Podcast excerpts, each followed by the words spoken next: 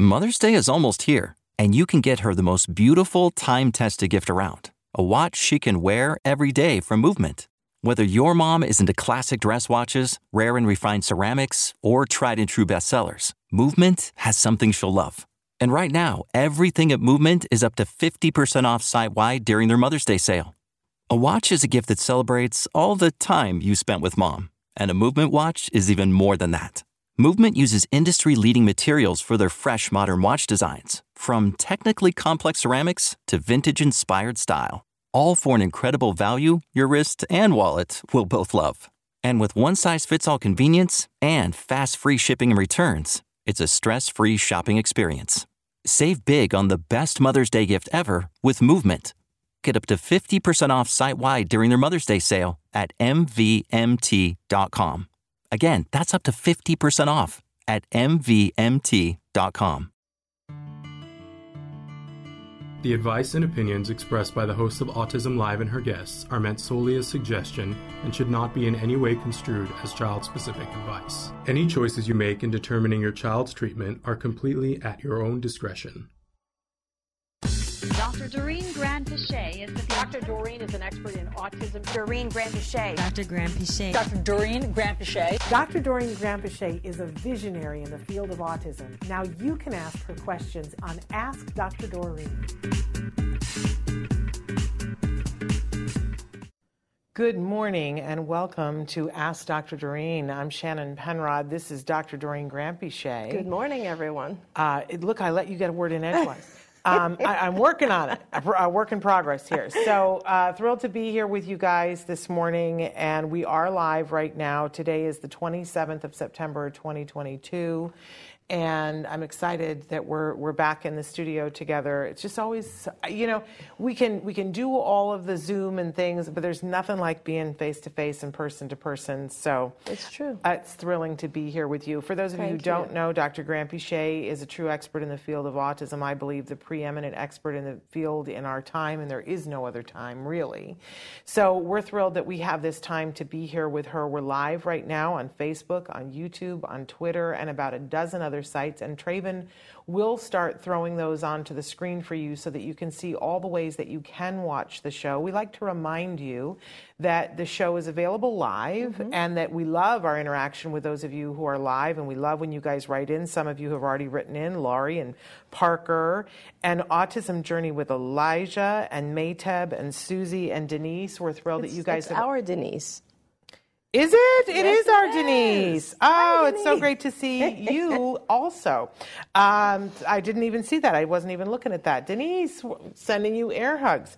So uh, we're thrilled that those of you who are watching live and you have that opportunity to write in. But we do have another audience who doesn't get to watch right. our, li- uh, our live shows. In fact, that's the larger portion of the audience. And I want you guys to know if you're watching us recorded, you still can write in questions after the fact. Absolutely. You, you can uh, write in on on our website, autism-live.com. There is, I was saying this yesterday, we call it the live chat. There's nothing live about it and there's no chat about it, but it is a place where you can put things that we can see and then we can answer live.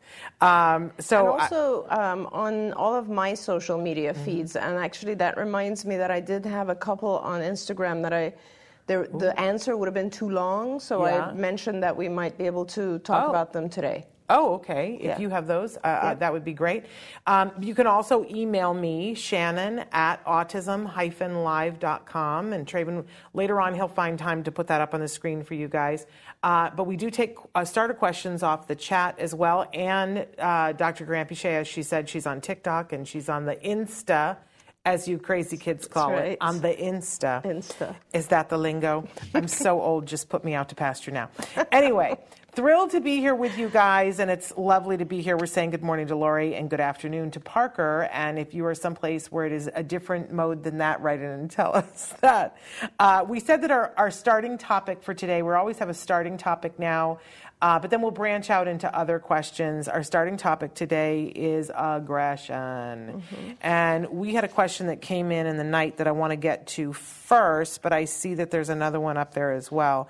Um, and I didn't say that we, we I didn't give the disclaimer that we always have to give the disclaimer that although Dr. Granpeesheh is truly an expert in this field and has been working in this field for more than 40, yes, I said four zero years, there is no one who can give individual specific advice in this format. We just all accept and understand that that's the limitation. Yes, it would course. be a disrespect to the person on the spectrum if Absolutely. we pretended otherwise. Send in information as specific as you possibly can. She'll give you as much information as she knows as an expert, but it can't be individual specific. So Right. that's just the the you know the the truth of all of it. Okay, so this question they wrote in and said my son with ASD and ADHD is almost 13 mm-hmm. and in the last few weeks his behavior has significantly. We have an urgent appointment with his psychiatrist on Tuesday, which would be today, but I wanted to hear from other parents mm. and experts. He has abruptly begun exploding violently with siblings mm. over such offenses as she was whining. He spit in five year old sister's food when back was turned and justified it because she was whining. I heard a thud and an ow from my three year old in the other room, and he says his answer was he was going too slow on the stairs and he hit him into the wall. I don't know what to do. I'm terrified that he will seriously injure a sibling. All I can think of is the next time this happens, we go to the hospital because I don't know what else to do. Please help me. 13, gosh. 13 years old, and it is sudden onset. Of yeah, this. this is. I can imagine that you must be pretty scared right Yeah. now. This is really overwhelming. So, I'll just throw out a couple of ideas and comments, and of course, um, please, Shannon, you do as well. This is, uh, you know, it's it's one of those things that I think needs to be dealt with, and there's lots of different things to consider. Um, so sometimes we I mean, I, his diagnosis is ASD and ADHD, and so it's it would be understandable that you might conclude right away that this this aggression is coming because the ADHD is picking up for some reason, right? That is possible, and when you talk to his psychiatrist, um, the psychiatrist may increase his medication if he is on medication, which I think he should be probably at this point. Um, ADHD stuff tends to increase a little bit during the teen years, so that's quite possible. That's one thing. Um, and there are a lot of non stimulant medications now for ADHD, which is great. So that's one possibility. Another possibility is that uh, he's frustrated or can't get his communication, he, he's not communicating well. And when that happens, um, sometimes our kids act out and do challenging behaviors, and we kind of excuse it a little bit because of their ASD diagnosis. And so we allow it because we feel bad about the fact that they're frustrated or maybe going through something, whatever it is. So I would recommend that this is a really good time if you don't have ABA going on in his life. This is the time where you should be reaching out to your insurance company or payer and saying, I need help and I need it immediately. And there are, this is one of those scenarios. There are scenarios where a payer will step in immediately with uh, kind of urgent funding, right? Immediate funding and some help that will come your way, which means you would get a board certified behavior analyst, hopefully, and a team of trained behavior technicians. I don't know where you are, but there's ABA now across the country. Mm-hmm. And um, so that they will come in, the behavior analysts will help teach you and essentially the whole family and tell you kind of what to do and what not to do. Like there are certain things that he's doing, like the two behaviors that you mentioned, that are just not okay. They're not allowed. And of course, he's 13, and I assume he's difficult to manage, and therefore, usually when our kids are older, we tend to kind of walk on eggshells around them a little bit because they're aggressive and they can get scary. And so I wouldn't want you uh, trying to manage this on your own. I would really recommend that you get a team of behavior analysts or a behavior analyst and a team of behavior technicians immediately to help set up different contingencies so that he learns what is okay and what is not okay, right? Because today it might be his siblings who are younger and scapegoats, essentially, but tomorrow it could be anyone else at school, like let's say a teacher or a peer, and then he'll get kicked out of school or later on in his life, it could be anyone in his, let's say, environment, whatever it is that he's doing. So you want to be able to teach him rules of society right now. The sooner the better. And doing, you know, challenging behaviors to his siblings, uh, behaviors that are damaging to his siblings, is not allowed. That's just not allowed. And no matter how, what his level of frustration is, there are other ways for him to cope.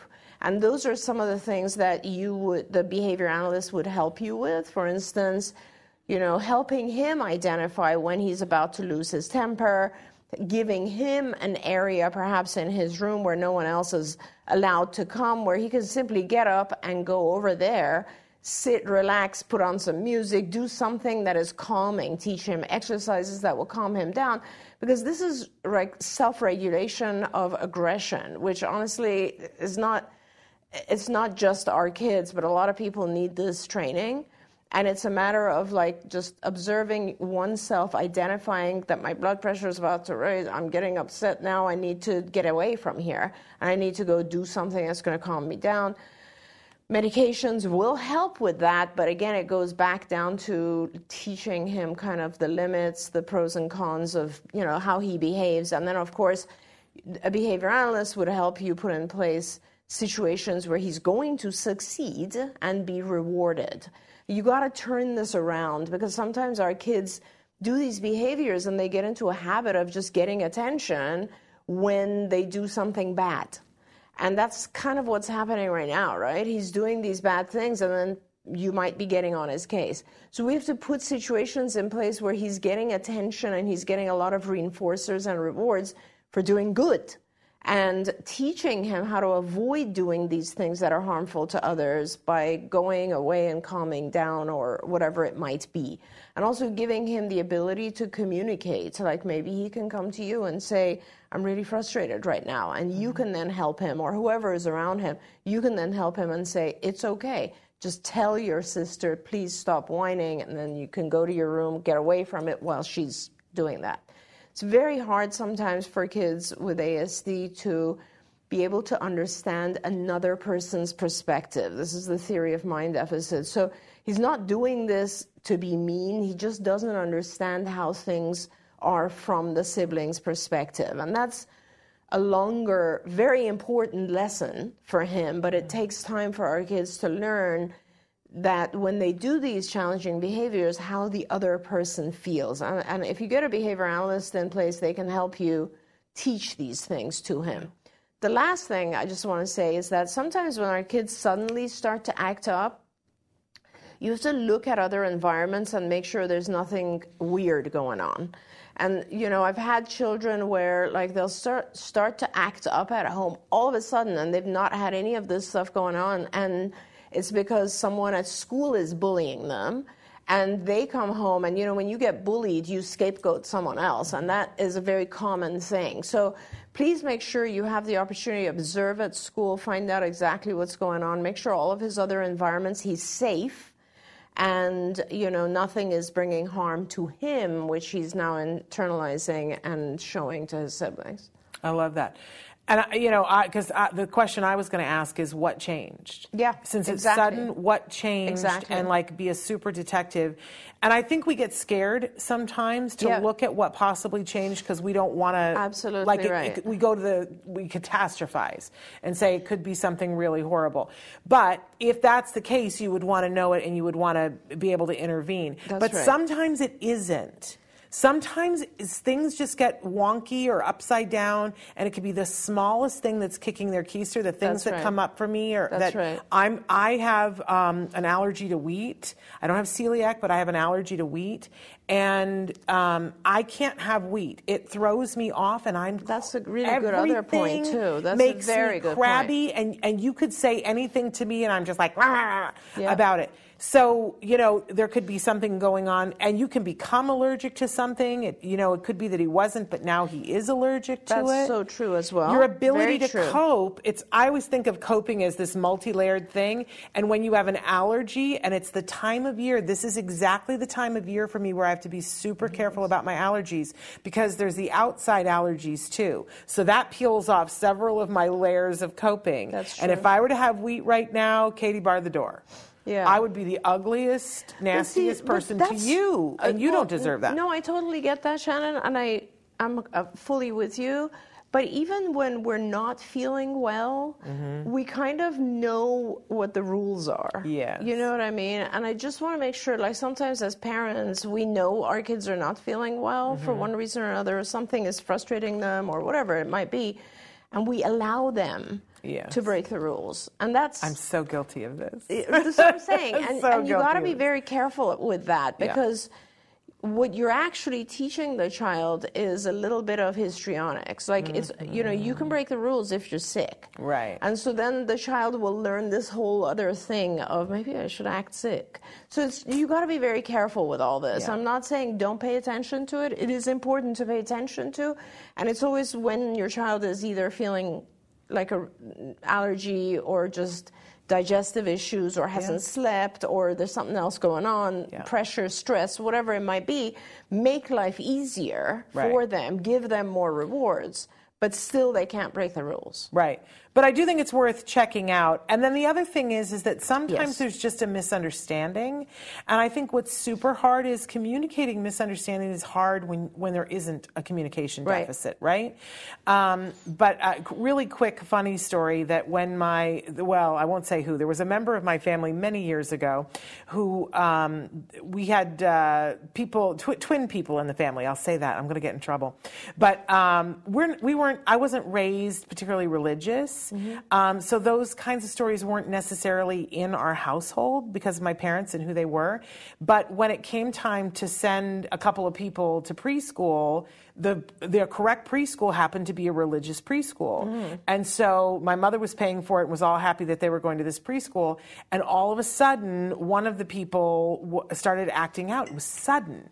Just and just behaving in such a way that we were like, "What happened?" Right. Now that individual, so figure they were four. That individual had full language capability, so that finally, after putting up with like two weeks of this, my one of the her her mother, let's say that, said, "What is going on with you? Why are you behaving this way?" Yeah. And and she looked at her straight in the face and said, "Well, I learned at school that Jesus was good, and he got stapled to the wall for it. So I Oh, so my I don't want to be good and get stapled to the wall." Yeah. Because she'd never heard, I know it's terrible, right? Stapled to the wall. Please forgive me. But, you know, and, and we have other people that, that, that kids who were wetting Yeah. the bed and wetting the bed for years.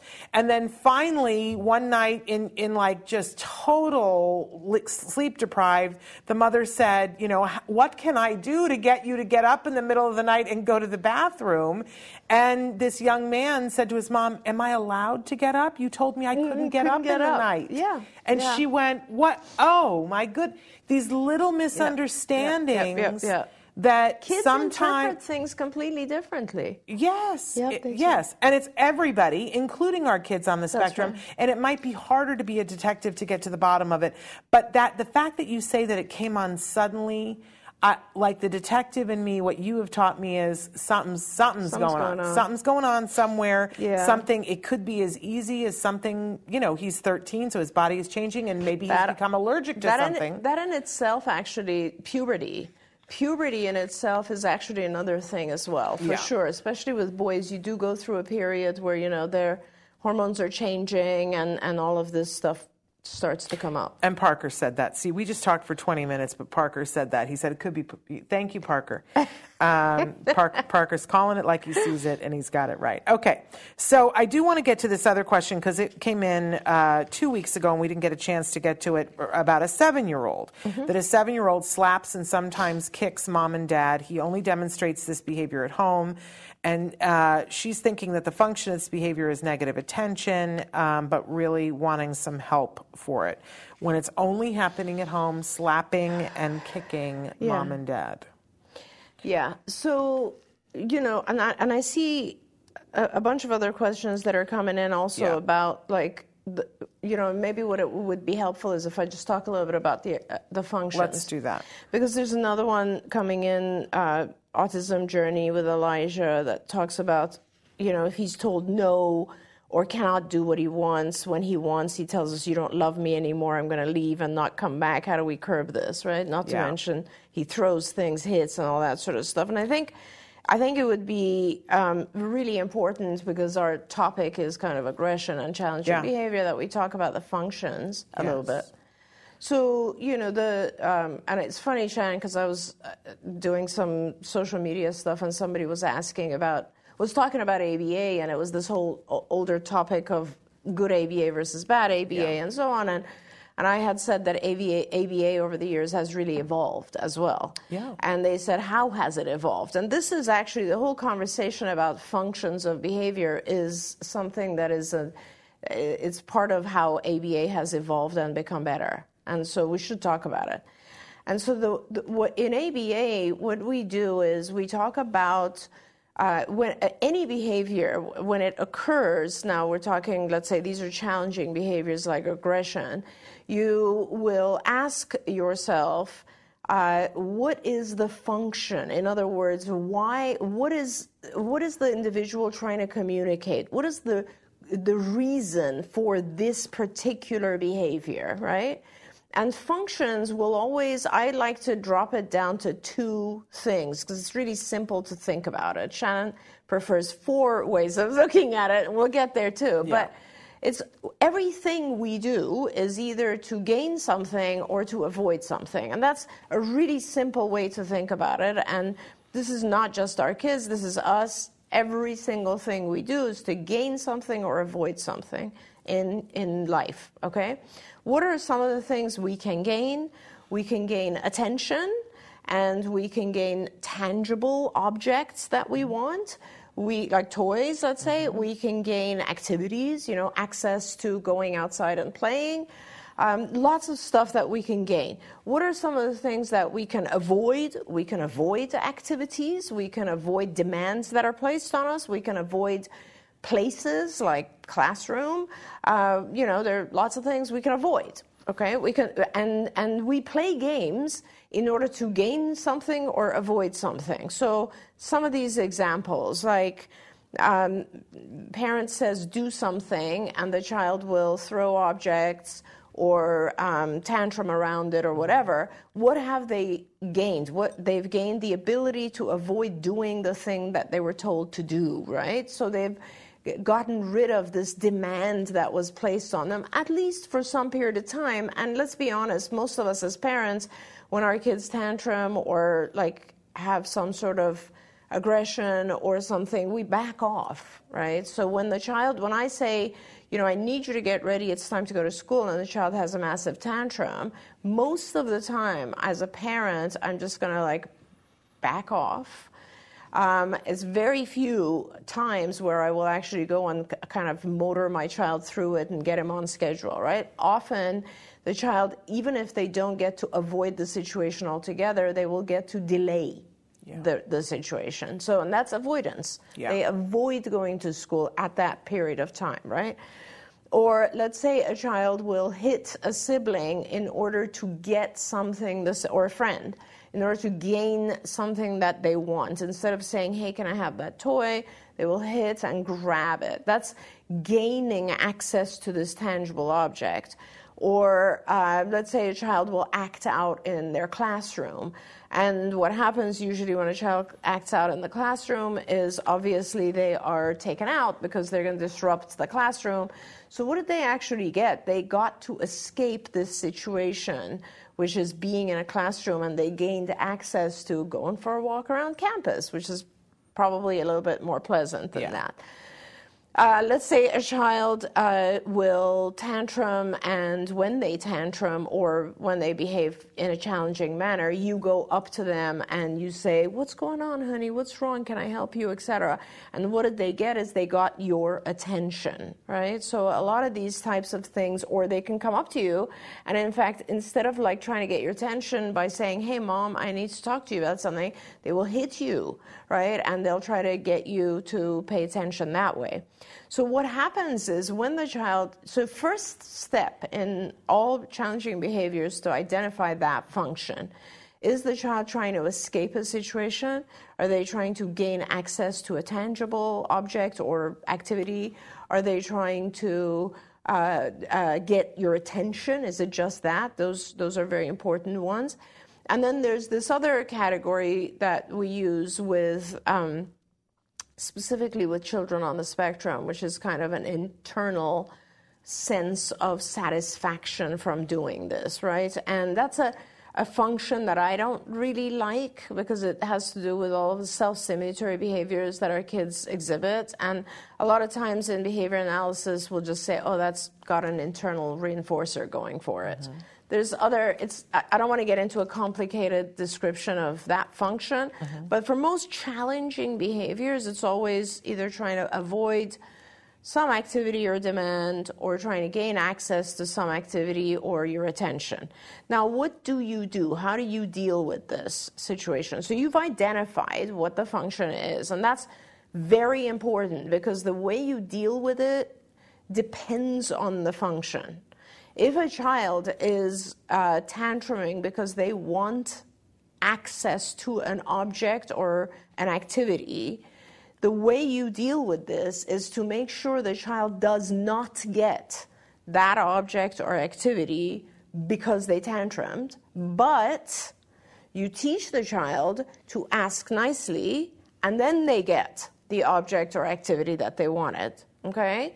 Same thing with attention when they are hitting or doing something challenging because they want attention, you do not give attention.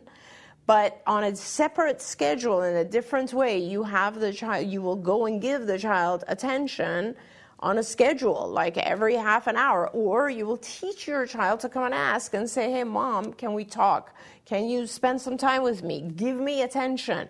If the child can't, is non vocal, they could just every few minutes go get a velcro card that you know has a picture of mom on it and give that to you which means i want to do something with you um, so you will teach them a more adaptive way to ask for the thing that they wanted a more a less challenging way a way that is socially acceptable and then you want to make sure you give it to them at that time. You will not allow them to get access to the thing they wanted when they do the challenging behavior. Same thing for escape, but in a different way. So the child's trying to avoid a situation, right? A demand or a, a, a, a place that they're in or an environment or setting. You make sure they cannot avoid it by challenging by doing a challenging behavior, but they can avoid it by asking for a break or by saying this is too hard or I need help or something else like that, right? Some adaptive way of asking for what it is they were trying to say. So that's the bottom line. It's it's essentially you don't give them what they wanted when they do the challenging behavior. You give them what they wanted and a lot more by when they communicate in a more functional way. And I know that it's it's a lot harder when you put this into practice because here yeah. you have a child who's tantruming and all this sort of stuff, so it's hard. Yeah. But if you guys think about it, it'll apply to pretty much everything that we're receiving here. Here's the problem. Okay. We all have such short attention spans.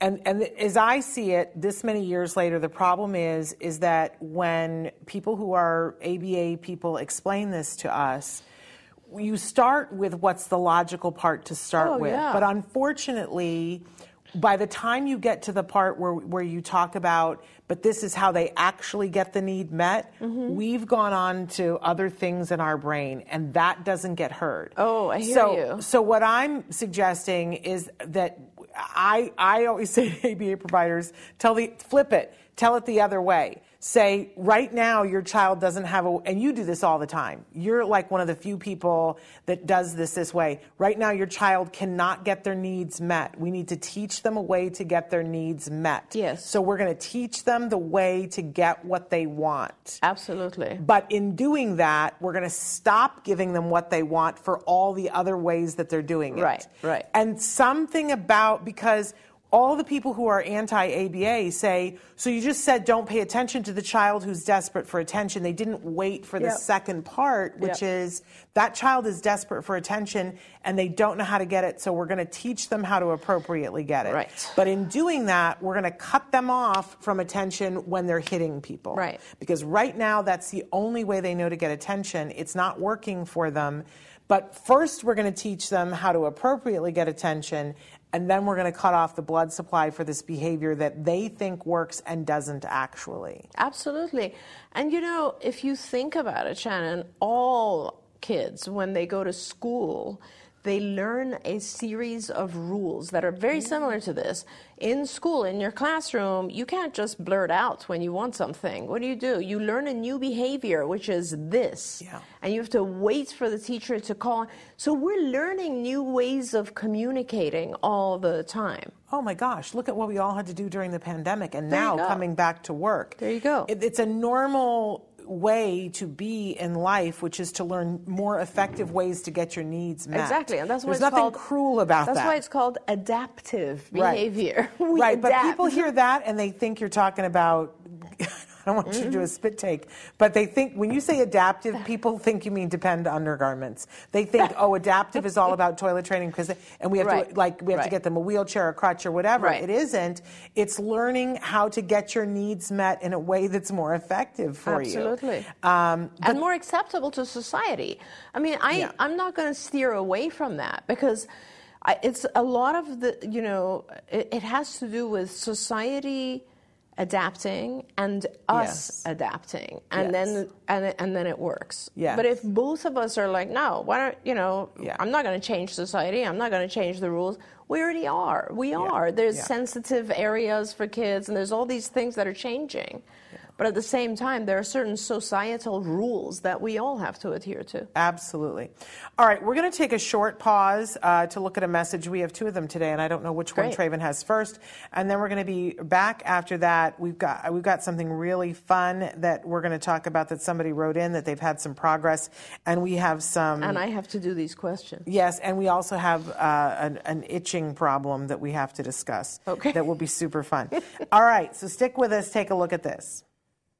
A recent study funded by the National Institute of Health suggests that there may be a higher risk of autism in children whose mother took the pain reliever acetaminophen during pregnancy.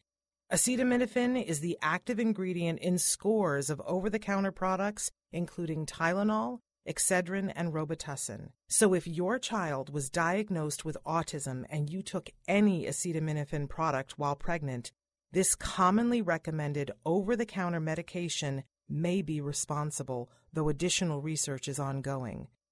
If you or a loved one used Tylenol or other medications containing acetaminophen while pregnant and later gave birth to a child diagnosed with autism, you may be entitled to financial compensation. Shapiro Legal Group is now evaluating potential legal claims by parents of autistic children. Call right now to see if you may be entitled to financial compensation. There are time deadlines to file a claim, so don't wait. You can reach Shapiro Legal Group at 888 657 0455. Again, that number is 888 657 0455. You can also contact Shapiro Legal Group by going to shapirolegalgroup.com forward slash autism. Shapiro Legal Group PLLC associates with attorneys throughout the country to help people nationwide and is licensed in New York and Washington, D.C., and has its principal office at 60 East 42nd Street, New York, New York. This ad was read by a non attorney spokesperson. Welcome back. I hope that you guys will call that number. Uh, it's important. There's so many messages coming in right yes, now. Yes, and we love that because we love it. Uh, and we just hate that we don't have enough time to answer everything. Yeah. But, but talk to us. Okay, so I'm going to try and respond to a couple of the ones that came on my Instagram feed. Um, Ask Dr. Doreen, and so the first one is is autism and ADHD related? Mm. I have a 13 year old girl who was diagnosed with minor ADHD. I don't understand the difference between minor and severe ADHD. Her doctor never explained much, but he wanted to give her medication, which I denied. Okay. I fear for my kid's future in high school because of the ADHD. She's ambitious, an incredible athlete, wants to play college soccer, but the way she learns and writes without my constant help, I fear the worst for her regarding mm. grades, GPA, and taking the SATs later down the road. Just recently, she made a decision to leave middle school because of the general daily negativity and school fights. She told me she wants to homeschool to focus on her education, herself, as well as soccer. But even with the new homeschooling program, she has a hard time sticking with a schedule, doing the work calmly without fidgeting and moving around in her chair. On top of that, she has seasonal severe allergies, mm. which we all know. I feel very sad for her. I'm doing my best. What would you recommend? Okay, so this is for Pamela. Pamela, um, ADHD, when you diagnose ADHD, it's a whole list. It's a very long list, and there's two types of ADHD, actually, three types if you think about it. There's ADHD, which involves hyperactivity, um, and, and then there's ADHD, which only involves inattention and then there's combined. So you can have both of that. And I don't really know what her situation is, but with ADHD, I do recommend that you look at medication. Um, specifically with teens with ADHD, it does tend to get a little bit more severe. The more pressure there is, um, it's it's very hard. If she has both inattentive and it sounds like hyperactive because she's very fidgety, you said it's extremely difficult to process what's going on around us because the speed with which we live is much, much, much faster. Um, and you're just like on a completely different speed. So everything, you just miss stuff around you because you're going too fast. And I can give you a million examples of this. You just, you're like you're imagine if you were just like going like this all the time how much would you take in from your environment? You yeah. take in a lot less. So there are medications that are stimulants that can slow things down for someone with ADHD but there's also non-stimulant medications now for um, kids. So I do recommend that you actually go and talk to your physician about this because it's kind of helpful honestly if you can do that. I and, and the other thing is you know, uh, homeschooling can be good, but please make sure that she is, whatever ends up being her thing, whether it's school or homeschool, give, make sure that she have, has enough assistance to be successful. The worst thing that can happen is that our kids fail and then they give up. So I really kind of want to just urge you to give her as much help, tutoring, support as you can right now. Okay. So hopefully that helps. There, then there was a question from Taryn, and Taryn said, I wanted to ask if sensory issues can increase with age. My son is three in ABA 35 hours a week. Good job, Taryn. That's awesome. He occasionally toe walks, doesn't eat mushy textures, but that seems to be his only sensory struggles. I, so, uh, this is a great question because sometimes someone will tell you, oh, eh, autism has also sensory aspects to it, and you're like, my child doesn't have those things. Don't worry. It's not, I don't. It's rare that sensory issues increase with age. If your child is not experiencing sensory stuff right now, maybe he's not going to experience yeah. sensory dysregulation. So autism isn't diagnosed that way. You don't have to have every symptom. You have to have a certain number of symptoms. So it's very possible that your child will not have sensory struggles. Um, but right now, the mushy texture thing is a sensory issue. So I would get with someone who is good at, feeding therapy, which a lot of ABA folks know how to do feeding, and um, start to teach your child to eat a varied diet because he's only three right now, but you have 35 hours, so you might as well throw that in as well which is really great. Taryn's a rock star because she was on my list too. Oh, there you go. So Taryn, good on good on you for being persistent. That and is thorough. awesome. I love yeah. that. So and then and then there was one from Lana Lanita, who is in Slovenia and says she's a huge fan of ours oh. and. She has a nonverbal son who will be three in October. He began to slowly repeat the words behind us. He points the finger at everything he recognizes and cheers on famous people. Aww. This is where the problem arises. Instead of the word mama, he will say baba. Instead of ata, he says ah. Cow is ah. Owl is uva. Like he will say, is there a good trick to start pronouncing words more distinctly? Please help. They're in Slovenia. And unfortunately, they don't have ABA because everyone is very much against this way of teaching. Mm. Seems to me that ABA is phenomenal and the only effective approach to teaching. Thank you for your time. Okay, Lana. So, if it's not available to you, then what I suggest is that you train yourself and that you hire people who can work in this technique.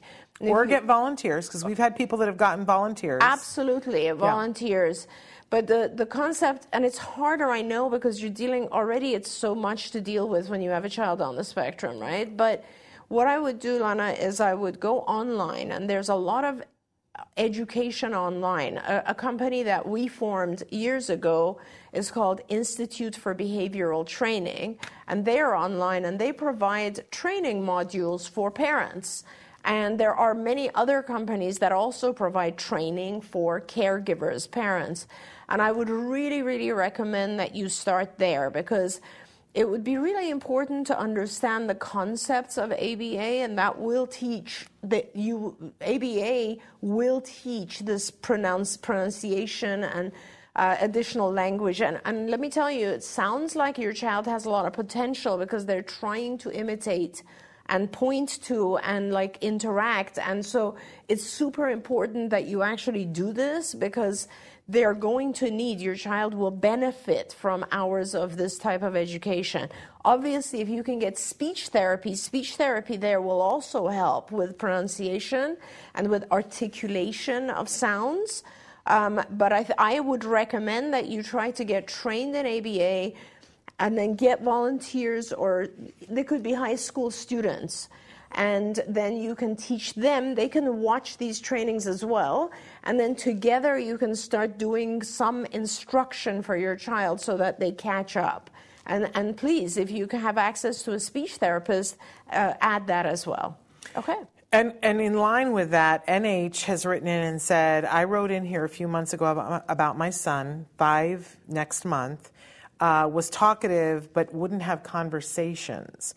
You gave me some great advice. That's great. She says, now in the past two weeks, he has had four different 10 to 12 minute conversations wow. at dinner uh, with her. And, and awesome. she says they're mostly topic he likes, but he also talked and answered about other things. I wasn't sure that this would ever happen, and it still doesn't happen very often, but even though he still has many other challenges, I want to tell parents that even if your kid is barely speaking at three, with lot, lots of work, they could be having a conversation with you in the next few years. That's amazing. So I Thank absolutely you. love that. Thank, Thank you. Because we love to hear that, right? That's very gratifying.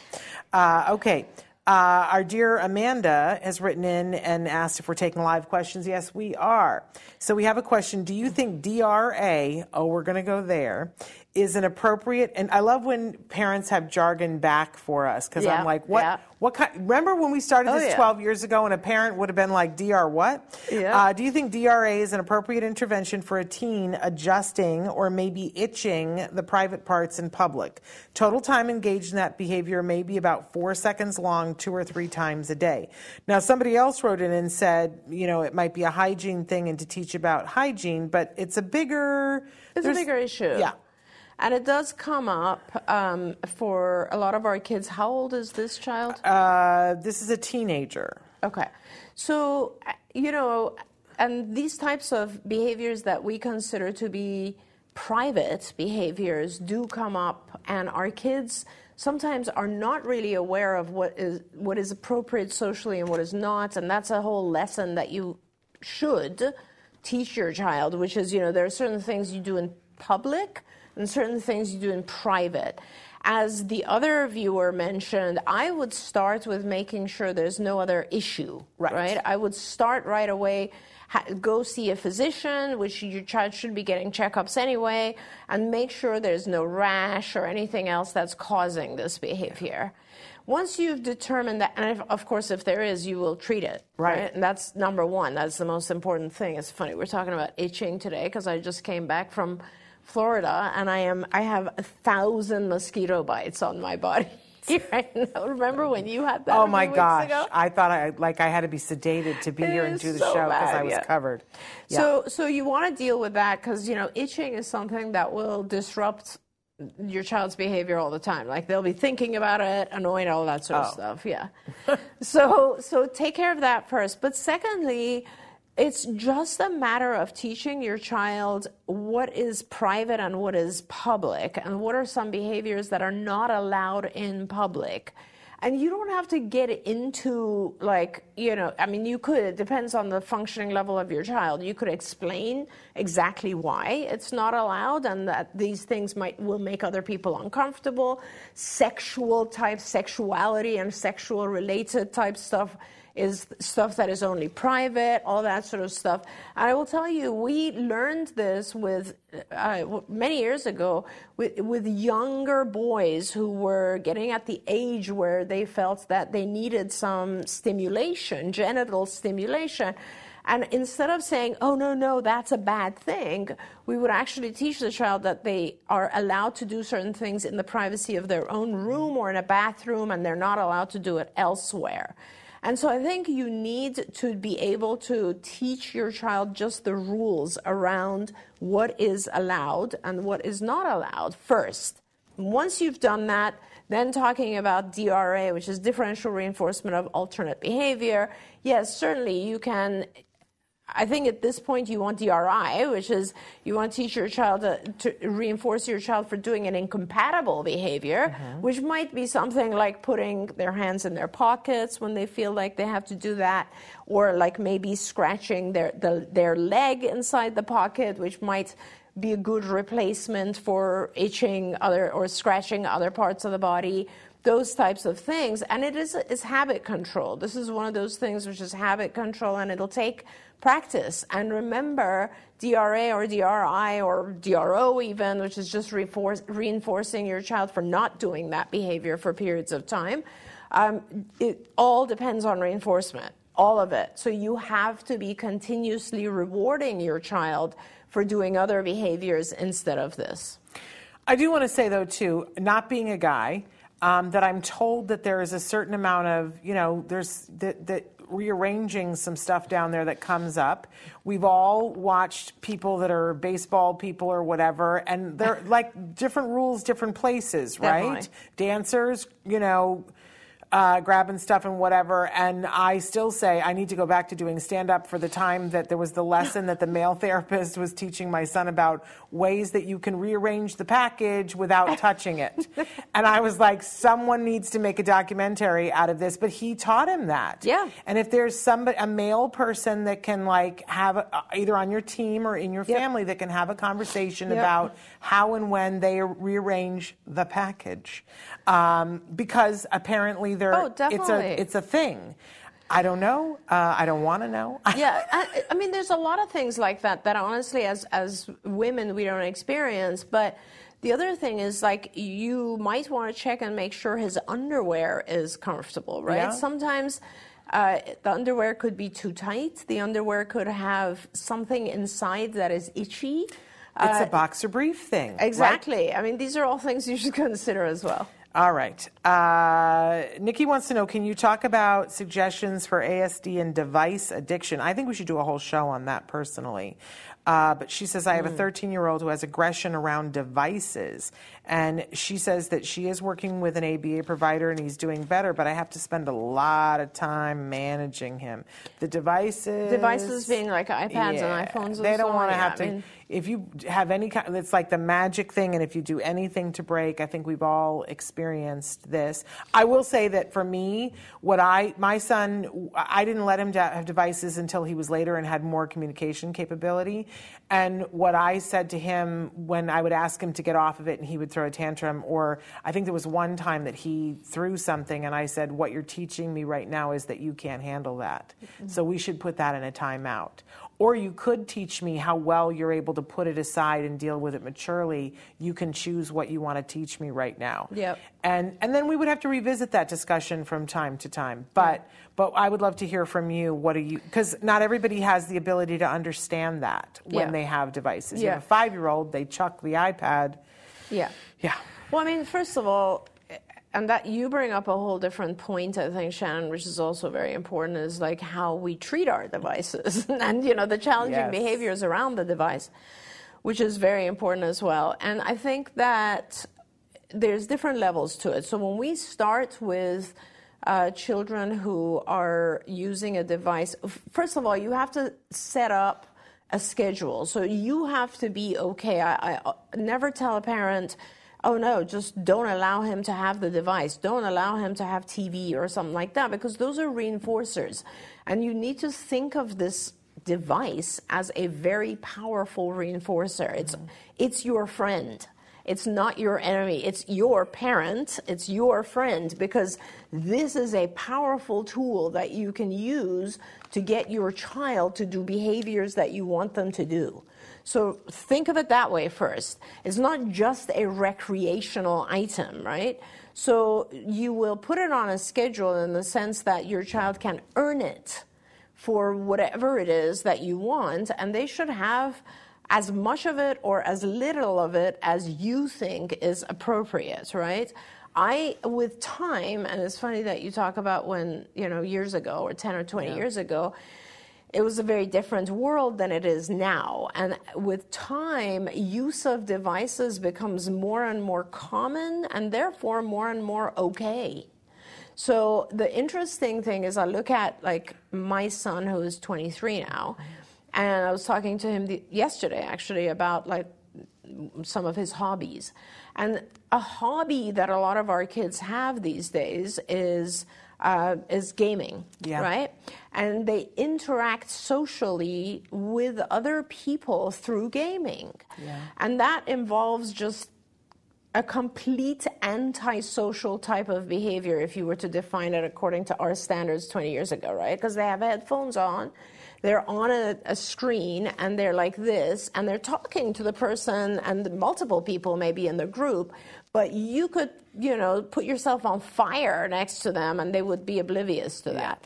But that's okay. That is socially acceptable and it is something that is what would be unacceptable for me, for instance, is if he was gaming when it's time for dinner. Yeah.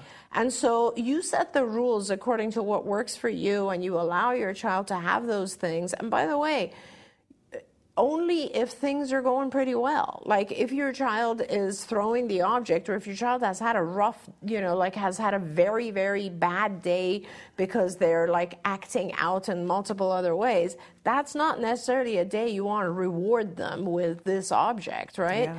And you gradually will teach your child that, hey, they can have half an hour of a device and put it on a schedule. That's what's really important is and let your child know ahead of time with a visual that you know I've I've had I've done these things. I have like my five tokens or my five tasks depends on your functioning level obviously.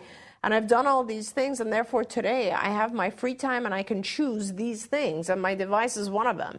And so that's what I'm going to do. And it's all it's okay with you and more importantly it's fair to your child. That's what's really really important is that your ch- all of us by the way always need for happiness. I'm reading a lot these days about happiness, which yeah. I love this literature. And it really, a lot of our happiness depends on having a something to work towards, a mm. goal, a a mission, something that is meaningful, and then actually working towards it and gaining that that sense of accomplishment or that thing and then the reward that we worked for so that's kind of an important thing that you can allow your child to have don't think of the device as as a horrible thing anymore yeah absolutely that being said obviously we don't want our kids on devices 24 7 because they're not learning necessarily. Right. But the amazing dad who came and uh, he's a friend of yours, and I can never remember his name, but he talked to us about the fact that he thought of it as being something that was horrible, and, and then yes, thank you. And um, and then he sat down and started playing a game that his son liked to play, right. and he and instead what he found was a way to connect with his child. Right. And so they played like two or three games together, and he said, and then I understood why there are times when I'll say it's dinner time, and he was like, I can't come now, yeah. I will lose three days worth of work if I come now. Yep. And that he can now understand it. So I do think yep. that there's something to be said for that. I need to get to this question, although there's so many of you that are writing in, but this one is breaking my heart a little bit that they wrote in last night. Um, my nine, nonverbal, almost three year old son is still breastfeeding periodically uh, through the day and night and is still sleeping in our bed. He's also a terrible eater and never tells me when he's hungry, other than uh, my assumption when he pushes me towards a chair and lifts up, uh, tries lifting up my shirt. I don't really know where to begin to wean him because I don't know what he understands, and I know he uses it for comfort. Mm-hmm. He wakes up several times at night to nurse and switch sides, which means I'm awake too and getting angry that I'm not getting sleep. What How do I do? He? He's almost three. Okay. And she says, "Thank you so much for your help because it's a it's a tough situation." It is a tough situation, and um, you know, the answer here is, and I'm sure, I think you probably know the answer, but it's just hard for us as parents to do this. But the answer is, eh, it's not appropriate anymore. And as much as it is for his comfort, we need to find something that will give him comfort and stop this behavior. Not only because it's uh, you know not okay for him to be doing this anymore, but it's also for you because you need to get some sleep. And he, he not only needs to stop nursing, he needs to start sleeping in his own bed. So there's two steps to this.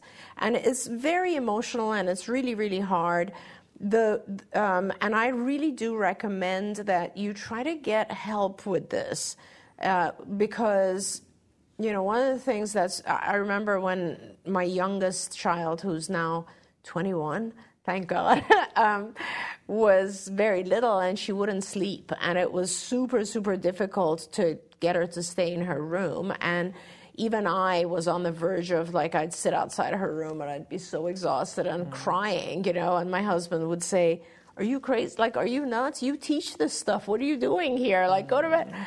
And I and so it's very hard, and I never want a parent to start something that I feel like they won't be able to carry out because then.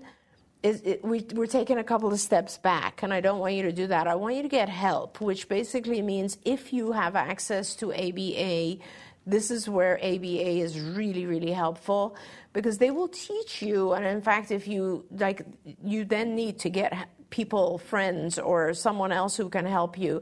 Because the idea is, and I wouldn't, you know, necessarily, I think it, in this case, it might even be easier to do both at the same time, which is you find something else that is comforting for him. And it could be, a, stuffed animal that he can hold on to. Uh, you know, make sure that you give him a glass of milk or whatever type of drink that you'd like to give him before bedtime. Um, and he will have that, and he'll go to his really comfortable, cozy, wonderful room, um, which is going to have all of his, you know, it's just a really comfortable bed with pillows and stuffed animal and it smells good and all these wonderful things and you might even like want to put I don't know, a, a, nightgown or a pillow cover or something that smells of you in his room, in his mm-hmm. bed. But once you've made that really awesome place for him, he's got to stay there. Yeah. And uh, it's super hard to do that. In fact, what I would do if this might help you is you might want to put a cot in his room. You might want to stay in the cot, but you cannot let him come to you anymore. And if that's hard for you, then someone else should do this, maybe dad or uh, you know, a, a, friend of the family or relative, and they will stay with him. It doesn't matter if he doesn't sleep on night one, doesn't matter if he doesn't sleep on night two. It'll take a couple of nights. It won't take more than that. It'll take at most three nights. So, three or four nights is worth it because for him, he'll be sleeping better as well. Yeah. And you will be sleeping better. And let me tell you, the quality of both of your lives will really, really improve. So that's it. That's what yeah. you do. And I know that most of us as parents know this. It's just a very hard transition. And I and I just want to say to this parent that you know I was breastfeeding right up until he was diagnosed at two and a half, and it was right after he was diagnosed that everybody was telling us, you know, you need to get him weaned because of all the interventions that you're going to be doing. He's not going to have. You're not going to have time for that. He's not going to have time for that, and he's got to progress. We yep. got we got to get him yep. caught up, and this yep. isn't helping and it was very emotional for me because yeah. when you have a kiddo who's yeah. not speaking and the only way that you know for sure that you can comfort them yep. is that way it's very hard to let it go it's extremely, very hard to extremely. let it go so i'm i'm giving this mom a hug and acknowledging that that's part of it and just want to say that you know i'm here if yeah. you want to talk it through because it's hard very hard but it's one of those things about if um, if it's what your child needs to get to their next yeah. phase, we have to be willing and trust Absolutely. that you're going to find other ways to comfort him, that you'll find other ways to connect with That's him. That's right. There will be other ways. Listen to that mom who said, you know, I want people to know whose kids are three that in a couple of years, if you're working on this, you can have dinner time conversations. Listen to that and move towards that light. The breastfeeding was a great thing. It, it served its purpose. Correct. It's, it's to everything. There is a season, right? This next season is does not include that for him, and that's hard. Allow yourself to have the emotions but keep moving.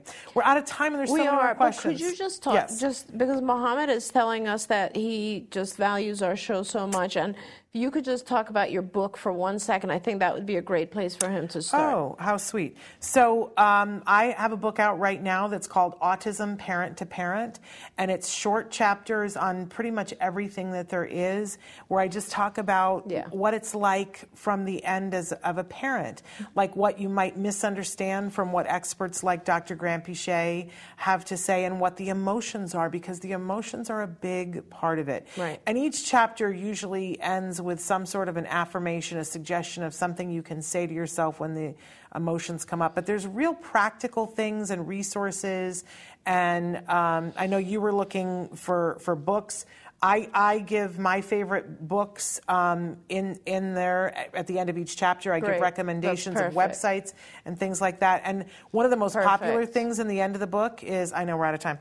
One of the most popular things in the end of the book is that I give you 101 things to do with your child. That's awesome. I love that. So that you know if you're like I just don't know what to do today. Uh, oh, look at Traven with that. We didn't show the All Ghouls Gala um, commercial. Can we show that real quick? Or you yeah, gotta go? yeah, no, no, I'm totally fine. And we want to let you guys know that we are having a fundraiser yeah. uh, for ACT Autism Care Today, which is my charity, which is very dear to me.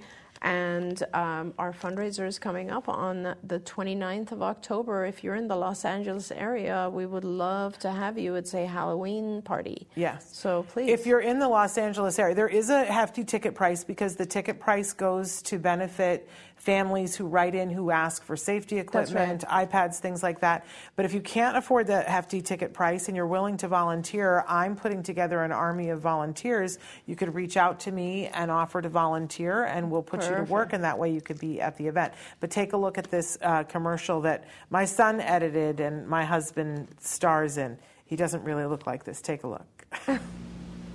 You are invited to a frightfully fun evening at the first annual All Ghouls Gala. Eat, drink, and be scary at an exclusive venue in Woodland Hills, California on Saturday, October 29th, 2022. Join us if you dare from 6 p.m. until death do us party. Dressed to kill. Devilish prizes will be awarded during a spectacular costume contest. Tickets to this exclusive event are available now at Eventbrite. But they won't last long. Will you? Proceeds from the event benefit autism care today. So get your scare on.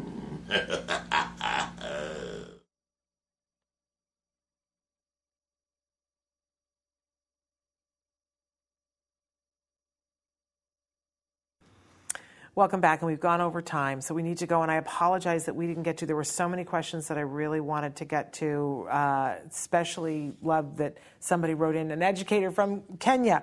Um, we will keep these questions in the bank and, and try to get to as many of them as we can, either on TikTok, Insta, or next week. But please feel free to write in, them in again. We, when we see a question that has come yes. up before, we try to pay particular attention to that. Okay. But thank you all. We are back tomorrow with a very special show. Part of the show uh, will be, we had promised it to you last week and weren't able to do the interview, but we have the fabulous Austin Beutner is going to join you and I right. uh, for a segment that we're going to air tomorrow, talking about a very important proposition on the ballot in California, Prop 28. We're going to talk about why it's important, why a vote yes, uh, it benefits all of our kids, um, and some other really important information that I, I that I really love because Austin has his own charity, uh, yes, Vision to does. Learn, that yes. might be something that will help all of you, not just in the state of California. So make sure that you tune in for that and other fun stuff, and uh, we'll be back then. Until then, give your kiddos a hug from me and one for you too. Bye bye for now. Bye, everyone. Thank you.